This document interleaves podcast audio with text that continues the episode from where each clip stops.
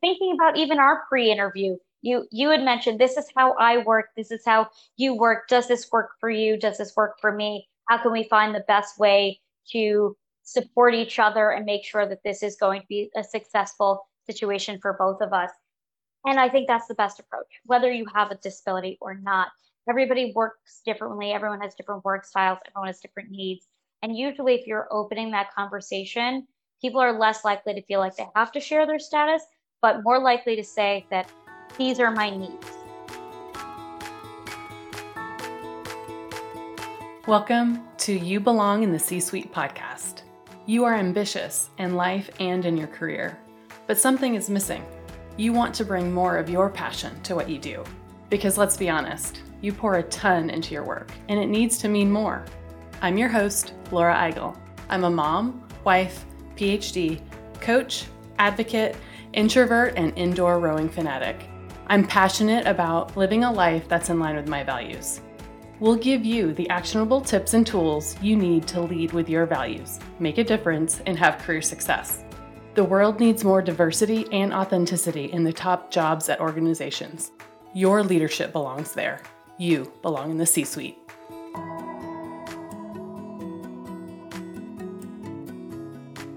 What gets you up in the morning? What drives your decisions? What do you stand for? No idea, not even sure where to start? I use my values to guide my life and career. It's the basis of how I've built boundaries for myself and stuck to them. Are you ready to dig into what matters to you? Go to thecatchgroup.com to download your free values worksheet. That's thecatchgroup.com to download your free values worksheet to get to your core values and take action on what matters most.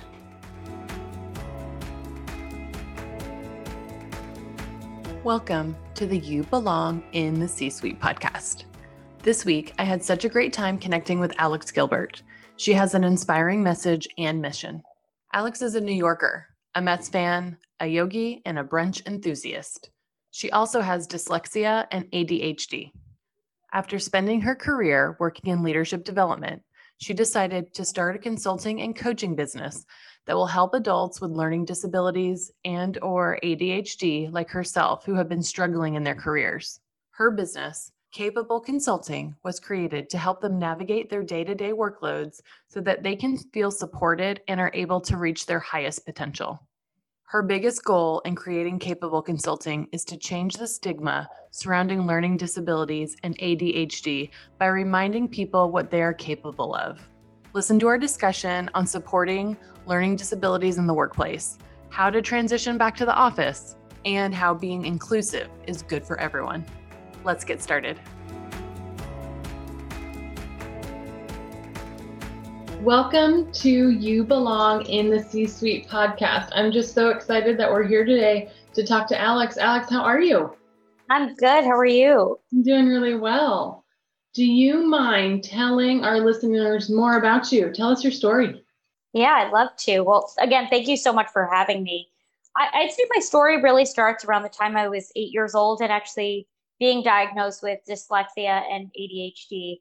And it really is my privilege in this story because when our school district wouldn't provide any kind of testing or resources, my parents could not only provide for me financially and get the support we needed by getting testing outside of our school, but also moving us to a completely different school district so that I could get any support I needed to really stay on par with my peers, which I had all the way through college. And when I went to college at Indiana University, I was, you know, in this huge, large university system, and I was very close to the now former director of disability services at IU. And I figured out how to navigate, but now I was trying to help other students because she would call me and say, Hey, Alex, can you talk to this person or that person? And and I would always say yes, but it got to my junior year and I said to her, this is like a huge university. There's over a thousand students who use disability services. Now, by the way, it's almost 10,000 students who use disability services. How come we don't have a program to do this? And she said, well, you know, we don't really have the time or the motivation. And I was like, okay, can I be your time and your motivation? And she was like, yeah, sure. Um, can you meet with that person next week? And I said, yes. um, and I'll see you next week. And I came in with a PowerPoint presentation of how I was going to create the Peer Undergraduate Mentor Program, or PUMP, which was a mentor retention program for students with disabilities. And I taught them how to advocate for themselves and how to talk to their professors and where to study. And it was really an amazing program that won a lot of awards from the city and university. So I thought when I graduated from college, I was going to be in the best possible scenario. I knew how to advocate for myself. I knew how to talk to people. I knew what my strengths were, except for when I was working, I knew none of those because all of the resources and advocacy that I learned was in school and not in the workplace. And they are really like apples and oranges. So I suffered with mental health challenges. And although I did well in all of my jobs, I was struggling immensely. And, you know, a decade after of working in program and leadership development, I was laid off from my job because of COVID and stopped and said, what am I doing? Why am I going to go back to this when I can take the time I wanted to support other adults with learning disabilities or ADHD? And so I did. And that's where Capable Consulting was born. Thank you so much for sharing that story. It's really inspirational and it shows how much is needed in this space, especially at work. When I think of, you know, learning disabilities, like this stereotypical, you know, you think of, you know, like you said, like at school, right? It doesn't automatically think about, you don't automatically think about, well, at work. And as a mom, I think, you know, as kids, they're diagnosed, right? but they become adults in the workforce. So I yeah. wish more people thought about. Yeah, no, that's I mean, it's a huge realization. It does not stop once you're done with school. It's your life. Exactly. And that's one of the common misconceptions about this is that you outgrow it. And I remember talking to a friend who was a resource room teacher, and she's like, Well, you know, we hope that by the time you graduate, you know what to do. I did in school. Mm-hmm your whole life you were in these school systems right yeah i you think of again you think of kids and there's a ton of resources for parents and for kids and for educators and everything else but not really for adults. And you get to the workplace and it's really hard really hard. And your services are just so needed but as you think about you know learning like all of these things learning disabilities and adhd how common is it in adults? I'm going to break it down in a few different ways. There's one, if you look overall statistics, it's about 4% of people in the workplace that have a learning disability or ADHD, which doesn't sound like a lot. But if you were to really zoom in on this population, about 30% of those people struggle with their job and their responsibilities because of their disability, and 60% of them are fired from their job because of their disabilities. So let's backtrack that and think of the kids who were being diagnosed who had all of those resources that doesn't exist when you get to college or when you graduate from college and start working. You don't have those resources. They often don't talk about their learning disability or ADHD in the workplace because they're afraid to be seen as stupid or incapable because it doesn't affect their intelligence and they could quote unquote get by.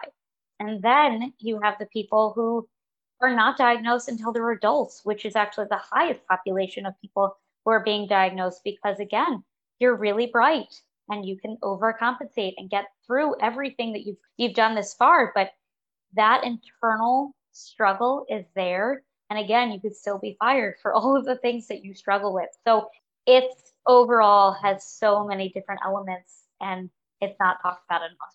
Yeah and it's just so interesting this idea of going undiagnosed until adulthood because mm. those those people don't even have the benefit of the the school the things that they learned in school right? Yeah then, exactly. or if it's a misdiagnosis so there's a lot of complexity there. I, I think that's the most common conversations i have with people are actually with adults who are being diagnosed now or at least assuming or thinking they might have a learning disability or adhd i'd say more ADHD more than anything else. A lot of women, I'll say, are misdiagnosed or underdiagnosed because there's three different types of ADHD. One, which is the hyperactive, which is what you think of when you think of those hyperactive boys who are just disrupting class and wild and, and that kind of stuff. And then there's the inattentive, which a lot of the times girls are inattentive. They might be fidgety in their seat, they might not be paying attention, but again, they're smart and they can get by. Or you have both, which is hyperactive and inattentive at exactly the same time. So those girls are overly talkative and, you know, really bubbly and outgoing. And everybody thinks that's just, they're a very outgoing person, which they are, but it's also, you know, part of their personality to be maybe inattentive and not paying attention. So it is really hard to diagnose that. I'd also say that people of color are even less diagnosed than women, especially kids, even though they show the same symptoms and rates as their peers. It's they're their white peers, but it's they're also less medicated because of it. And it's it is systematically just so frustrating to think about. It really is. And so when you work with um, when you work with your clients, I imagine some of the same behavior, well, maybe not the same behaviors come up, but in your own experience, can you tell me what it was like to live with your diagnosis at work and what behaviors show up for you in your job? In hindsight, I see a lot of things now that were really a problem for me in the workplace that I didn't necessarily think about the time that I was working. Tell you my first job out of college, I was working in a small office with five other people. And it was like a main office, and my desk was the first one you saw. And I was interrupted constantly. Everyone was coming in to talk to me. There were other people on the phone.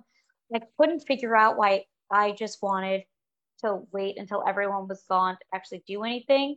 And I was burnt out because I was trying to use so much energy to focus on my work, but I really wasn't set up to do that. Mm-hmm. And I asked my boss if I could use noise canceling headphones. And he told me no, because he thought that it would be rude to other people if they wanted to talk to me, which in hindsight, I now know I could have gone and, and talked to him about the ADA and all of the different responsibilities that he had as an employer to protect me. But that was just something so simple that I didn't realize was really affecting my work performance. And did it show up differently in your different jobs over time, or did you adapt your behavior? Oh, definitely. Um, I had different I had different scenarios and different jobs because the responsibilities were different. The mm-hmm. visibility was different. I wasn't necessarily going to speak up in the same way if I if I had other people that were below me who were looking up to me to say, you know, how is Alex doing this X, Y, and Z. But I had to figure out how to advocate for myself in a very different way. But I really struggled when things were dropped on my plate at the last minute and I didn't have the proper amount of time for me to look through it, answer it, proofread it, you know, all of those different things. Another boss used to say to me, Alex, you have such a hard time living in the gray, but I needed that structure in order to be able to think and be predictable and all of those things. I needed that to do well in my job, or at least that's how I perceived it. So I would get this analysis paralysis when I had other responsibilities that I wasn't expecting or didn't know how to perform perfectly. And I think that that perfectionism is really a big strong suit for someone who has a learning disability or ADHD. I'm going to say it really stems from anxiety mm. of being seen as stupid or having any kind of demeaning and demoralizing language that had ever been used on me previously. I never wanted anyone to think of me as less than. So if something was dropped on my plate that I wasn't expecting, that I didn't know how to do perfectly, I was freaking out. And it was obvious. You know, again, in hindsight, it was obvious. And I probably would have handled it differently. I think a lot of people would have, but you don't know when you're in those moments. Yeah, and it and um, like you said, you didn't want people to have a certain perception of you. So I would imagine that limited you uh, it held you back from asking for the support that you needed. You, is that a common thing that happens with people with learning disabilities and ADHD? Yeah, I mean, here's the thing. I always talked about my learning disabilities and ADHD pretty openly. I felt like that's what made me really good at a lot of parts of my job because I had dyslexia. I was really good problem solver. I was really organized. It was all these things that I felt like were my strong suits were actually because of my disability. So I was talked about it. I would say most people that I work with don't talk about it, don't talk about it to their employer. And I never push that on anybody to do if that's not their level of comfort. And that's not my expectation either. What I will say is that everyone needs to learn how to advocate for themselves, whether you have a disability or not, and how you get to know yourself and how to advocate for yourself is part of that. So if you ask to have clear cut directions because you want to make sure that you're doing everything the way they're expecting, someone who has a learning disability or ADHD might ask for that, but someone who doesn't, who just has a lot on their plate, might ask for that, want that, and that's good for everybody. So that's how I always approached it that you don't have to share if you don't want to, you know, feel comfortable, but what can you ask for that helps support you to do your job in the best way possible?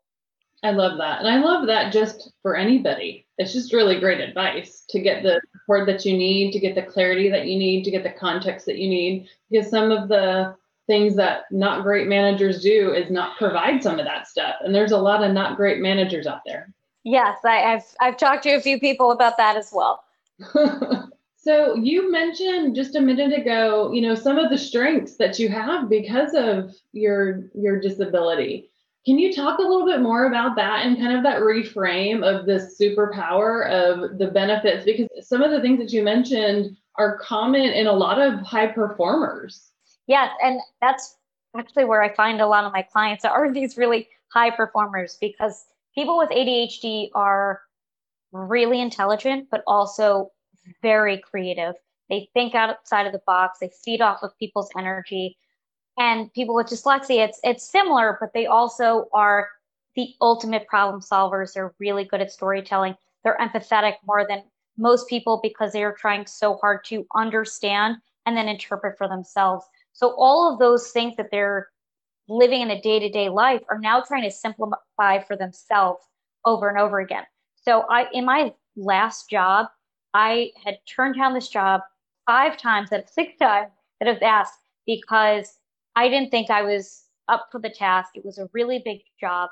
And everyone who was approaching me about it said, Alex, you are the only person to do this job because you can not only see the big picture and the little details, but you can actually plan it out, manage it out, and think through how every single person is going to perceive this information. And they were absolutely right. Was this job going to kill me? Absolutely. But was I the right person for this job and figuring out all of those little details? Yes, because that's how I think. That's how I organize. That's how I manage a lot of my own day to day stuff. So I didn't even know those were skills mm-hmm. until I was really being told that that's why I was being sought out for jobs. So it's a number of different pieces like that. No, I really like that. And I, I think you're right. Your superpower is usually something that you don't realize others can't do, but it comes so easily to you and you are sought out for it. Yeah. I, I had this job interview once, I think it was among my first jobs, and they asked me if I knew how to multitask, and I started laughing because I didn't think I didn't know she was kidding. She wasn't kidding. And she stopped me and she's like, Why are you laughing? I said, Wait, this wasn't a joke. And she said, No. I said, People don't know how to multitask. And she said, no. And it was like one of those aha moments. I felt like she just watched my head explode because, yeah, I thought my whole life I wasn't good at anything. And here I was doing something so simple in my mind that was so hard for others. Yeah, that's a really great insight. Yeah.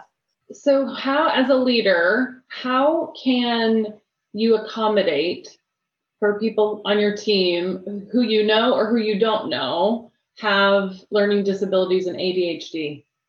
conversations. I always talk about this. Uh, you know, the second part of my business, first part is is coaching individuals who have learning disabilities or ADHD, but the second part of my business is is consulting with companies and organizations to really try and make it much more inclusive to not only people with learning disabilities or ADHD, but everybody. Because once you create this environment that everyone could thrive, everyone's more likely to thrive. So I had talked to a lot of people about how they could do this exact conversation that we're having. And it's really thinking about even our pre-interview. You you had mentioned this is how I work, this is how you work. Does this work for you? Does this work for me? How can we find the best way to support each other and make sure that this is going to be a successful situation for both of us? And I think that's the best approach, whether you have a disability or not. Everybody works differently, everyone has different work styles, everyone has different needs. And usually, if you're opening that conversation, people are less likely to feel like they have to share their status, but more likely to say that these are my needs. I love that. I love, um, and I love the idea of sharing your own needs to then ask about somebody else's needs because everybody has needs. Everybody has yeah. a hard work style. And what a great way to model that as a leader. Yeah. I mean, I was just thinking in the pandemic, I feel like that that's been, this has been a conversation that's come up over and over again of people are figuring out how to work from home and eventually go back to the office. But so the people were having needs that were not being met when they were in their office versus now being working from home. They've been able to adapt their day and their structure of their day and think differently. And they're going to advocate for that again, regardless of their status or not. I love that you brought this up because, of course, I'm going to ask in the pandemic, has it been harder for people with learning disabilities, ADHD at work? I think it's really, it depends on the person. Some people I spoke to really struggled with figuring out what that structure looked like for them. Um, they couldn't figure out their environment. They couldn't figure out how to organize their files or other pieces. Others thrived because they weren't forced to sit at a desk from nine to five and they didn't feel like they had to focus for that amount of time. No one was sitting there watching them. You know, everyone had some kind of other responsibilities or just trying to take care of their own mental health in between. So it really depended on the person. Me personally, I think I did much better creating my own structure and I'm less stressed having my own business than I was working for somebody else, which sounds counterintuitive, but it's I'm working around my needs and my hours. Yeah, and I love that you know that about yourself so that you can set up the systems and structures that you thrive in. That's exactly what I try and do for my clients is my first package with people is getting to know you. Is how can we figure out how to get to know yourself, know your needs, know your strengths and really figure out a way to think, organize, maintain your life that's sustainable and attainable for you. And I think that's something that leaders, like you said, can ask and support their teams with, and that companies are doing too. So, what um, accommodations, whether through ADA or just best practices, can companies put into place that you work with? So, I prefer not to use the phrasing best practices because I think it really assumes the fact that everyone could do the exact same thing and end up with the same results, which really isn't the case. So I coach based on best practices versus best principles, meaning that we have the same goals and how we get there is going to be up to you. So I would really go back to that with the companies that I'm working with as well and say, what's working? What do your employees feel like is working? What's not? How can we really make adjustments that make everybody feel more comfortable? If you're going back to the office and you're an open office space, are you providing noise canceling headphones for everyone? Are you providing different software capabilities, things like Speechify that reads your emails for you, or Grammarly that has word editing and, and make sure that your grammar is correct when you're sending out emails. If you have all of these different software pieces available, everybody's going to use them. You know, it's having special lighting or a different room if you're having phone calls. I mean, they're really simple things, but it, and it sounds very simple, but it's really going to be about what your company, what your setting is like, and what's the best approach for your company and your setting. And I love the the fact that you differentiated best practices and best principles. It is just so important. So thank you for that. Um, because what will work at one company might not work at another company. What will work for one person may absolutely be the opposite of what works for another person. So thank exactly. you for that. Exactly. That's why I say it. That's that's awesome. So as um, as employees are returning back to office, I see many pictures on LinkedIn. Lots of people back to the office. What can they do to get the support that they need? I really like to think back to centering yourself and figuring out what does success look like for you and how can it be achieved because you need to be able to not only know what those pieces are but know what your non-negotiables are so when you're going into a conversation you really find the compromise that's going to work for both of you, whether that's in the office twice a week or in the office four days a week, but maybe you have a different space. You know, it's really going to be dependent on what is important to you in order for you to feel successful. And the truth is, in the last year and a half, you've probably still been able to do your job. So, what was it about that that was was gave you the the opportunity to still do that? So that's what I would say. And I, I, think it's important for all of us as employees, but then also as leaders to think about this for yourselves, your teams, your holistic organization. It's just a lot of change. Um, but I, it's just really important. It's an important topic. And I know that you have some resources that you're working on for employees to think about it. Can you tell me more about? Yeah, I mean, it's really fitting into exactly what we're talking about. So I am running a workshop. We're going back to the office to figure out what that success looks like for you and how you can learn how to advocate for yourself and feel comfortable going back because there's so much anxiety of going back to the office. I was doing really well here, there, elsewhere. That's real, that's valid. Everyone is feeling that. So I'm here to support you through this workshop. So that's on August 12th or on August 18th. And I have two different times uh, that you can find on my website, which is capableconsulting.com. That's so exciting that these resources exist. Um, I'm really excited that you're offering this. It's an important thing to do. And we'll also put that in our show notes so that people can learn more about you. This um, webinar, uh, is it a webinar? Uh, no, I'm actually wanted to be interactive. So it's okay. not a webinar, it's a meeting. Awesome. Love it. Even better um, and uh, just learn about all of your services. So we'll put all of that in the show notes um, so that people can connect with you. Great. Thank you. Well, thank you so much for your time today. It's just been really great getting to know you and to really understand how we can best support everybody and be inclusive as we do that. I want to thank you so much for listening to the You Belong in the C Suite podcast. If you are enjoying this content, please remember to rate and review on Apple Podcasts. By leaving a review, you are helping others find this content. We will be featuring five star reviews on air in upcoming episodes. Editing and support for the podcast is done by S&E Podcast Management. To get more tips and tools to help you live a life guided by your values, go to thecatchgroup.com. Keep your boundaries and take care.